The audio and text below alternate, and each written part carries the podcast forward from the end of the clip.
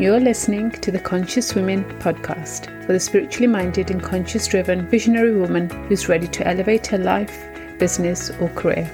I'm your host, Suki Kaur, mindset coach and meditation teacher. My goal in this show is to lead you into your inner world and for you to see the infinite potential within you to be, do, and have anything that your heart desires. Think of this podcast as your weekly dose of mindset and spiritual development. Each week, I'll bring you coaching sessions, strategies, and guided meditations on how to do the inner work to discover your soul's purpose, find alignment with your authentic self, and get a mindset makeover so you can create a life you love. I truly believe that you can achieve anything you put your mind to. I'll be showing you how powerful you really are, how to face your fears, overcome obstacles, and most importantly, how to take action and stop playing small. Are you ready? Let's dive in. Hello, beautiful souls, and welcome back to another episode of the Conscious Women podcast. So, today I'm talking about the process of grieving. And grief can arise in many life situations, but know that it is not a permanent state of being. And when we're experiencing that grief at the time, we are in so much darkness and we think we're not going to get out of it. And when we experience any kind of devastating loss, whether it's the loss of a loved one or a relationship or maybe a job, feelings may arise within us that are so overwhelming or difficult to cope with. I have experienced all three, and although the length and intensity for all three may be different, the process of grieving and the different emotions we will experience are the same. We are living in unusual times and hearing all the sad news about the rise in deaths this last year, and whether that's loved ones that are passing because of COVID or other causes. Um, there's so much loss of jobs, and I know so many people who have lost their jobs or loss of businesses and businesses that have closed down, and the end and a loss of a relationship. And I'm aware that there have been so many cases of domestic abuse, the rise in domestic abuse. And I know a social worker who I was talking to a few weeks ago, and she writes reports for CAFCASS, which is a report written for the courts on the safeguarding of children in relationships that have broken down. And she tells me the normal caseload for a social worker would be anything between 30 to maybe 40, which is a heavy caseload, but now they're dealing with cases of up to 80 of couples whose relationships have broken down, and it's the arrangement for the children that the courts need to make. And myself, I am going through the grieving process at the moment because just in the last three weeks, I have had two close deaths. And I'm going through different waves of emotions at the moment. And that is what I wanted to talk about today about the different emotions that we will experience through the process of grieving and how we cope with that and become more emotionally resilient.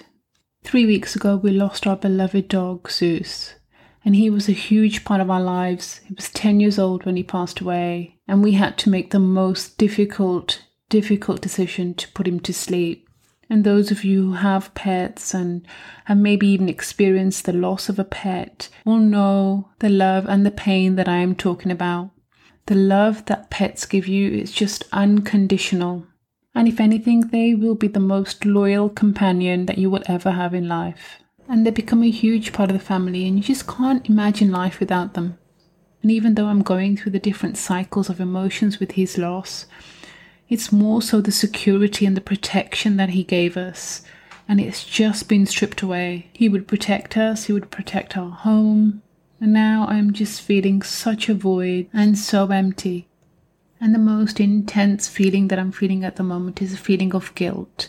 And it comes in waves. Some days it's worse than others. And it's the decision that we had to make that the vet gave us about euthanasia. And, and it's because he was diagnosed with cancer. And the cancer was so far gone and so aggressive that within 24 hours of him being diagnosed, the vet gave us no other choice but having to put him to sleep. Whereas I think if he had died naturally from those causes, the feelings of guilt may not have been as worse as they are now. And I just keep replaying that movie back in my head of when the decision was made and when we had to drive him to the vet, vet hospital and be there with him when the process of euthanasia was given to him. And that drive to the vet hospital was one of the hardest days of my life. He was sitting in the back seat, looking out of the window, not knowing that within a few minutes his life was going to come to an end. And selfishly, we didn't want to make that decision because I know the pain that we were going to go through as a family losing him. But at the same time, we had to think about his quality of life and his suffering and the pain that he was in. And what quality of life would he have had if we had just let him naturally pass away? And we don't even know how long that would have been. You know, it could have been days, months, or even years. And I don't wish this on anyone. And those of you who have pets, you know the amount of love that these pets give you. And we know that they're only in our lives for a short period of time, and one day that they will have to leave us. You don't want to think about that, even though you know it's the inevitable, especially coming to the end of their life and when they're much older dogs.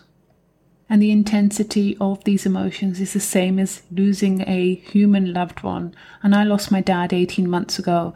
And at the time of going through that process, I didn't think I was ever, ever going to get over it. And unless you've lost a parent, there is no pain that touches it. And you never think you're going to get over it. And in fact, you don't get over the death, but what you do is you heal over time and you learn to live without them.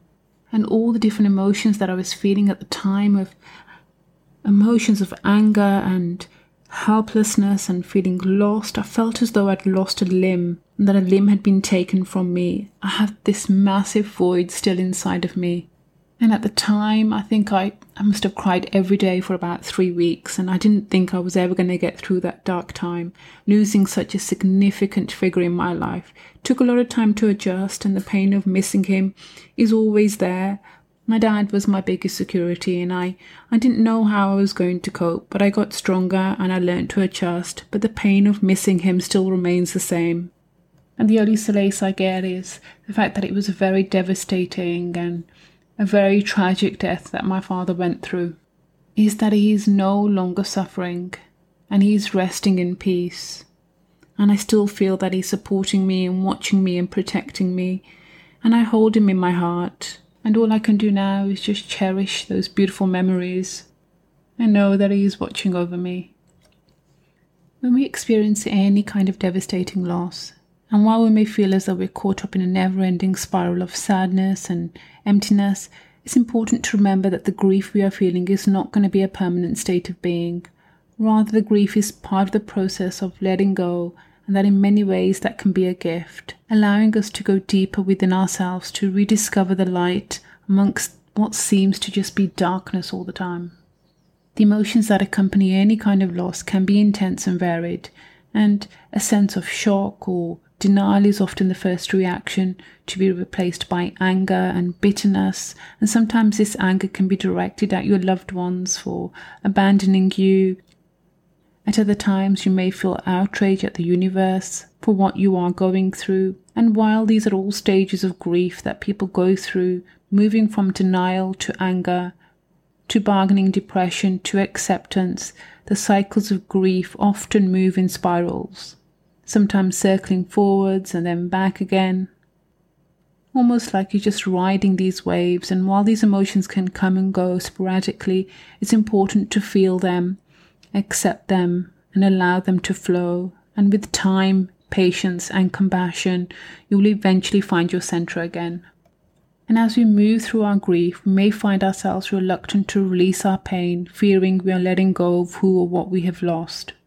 And we may even regard our movement towards healing as an act of being disloyal or giving up, and know that while the hurt may fade, once you are ready for the pain of your loss to subside, their memories can live more fully within you.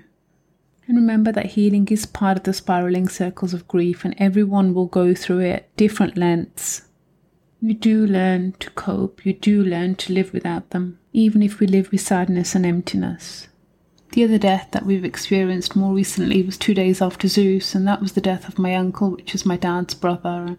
And when I was speaking to his children about how they're feeling, at the time they were just crying and just saying, Are we ever going to get out of this dark time? They were so, so close to their dad, and I just didn't know what words, I didn't have any words to console them.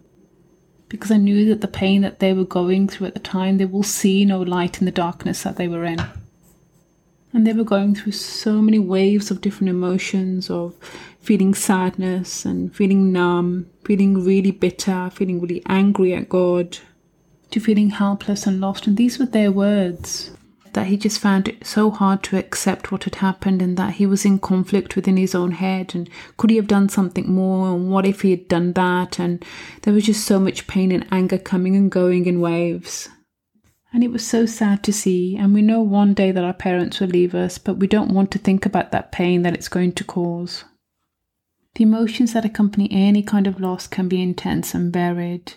And you will go from shock which will be replaced by anger, bitterness, and these cycles of grief will move in spirals and will just circle forwards and backwards. And you may even experience moments of strength and faith and even laughter in between, and these emotions just seem to come and go. And it's really important that we feel them and accept them and allow them to flow naturally. And with time and patience, the hurt will fade and you will get stronger. And remember that healing is part of the spiraling circles of grief, and to heal is to feel. And to accept and to heal is not an act of disloyalty or giving up on your loved ones, or even feeling guilty for feeling normal again. Because once you are ready for the pain of your loss to subside, their memories will live more fully within you. I know today's topic has been a heavy and a dark topic, but it's something that we need to be consciously aware of. And able to name the different emotions that we're going through in order to go through that process of the grieving and to become more emotionally resilient.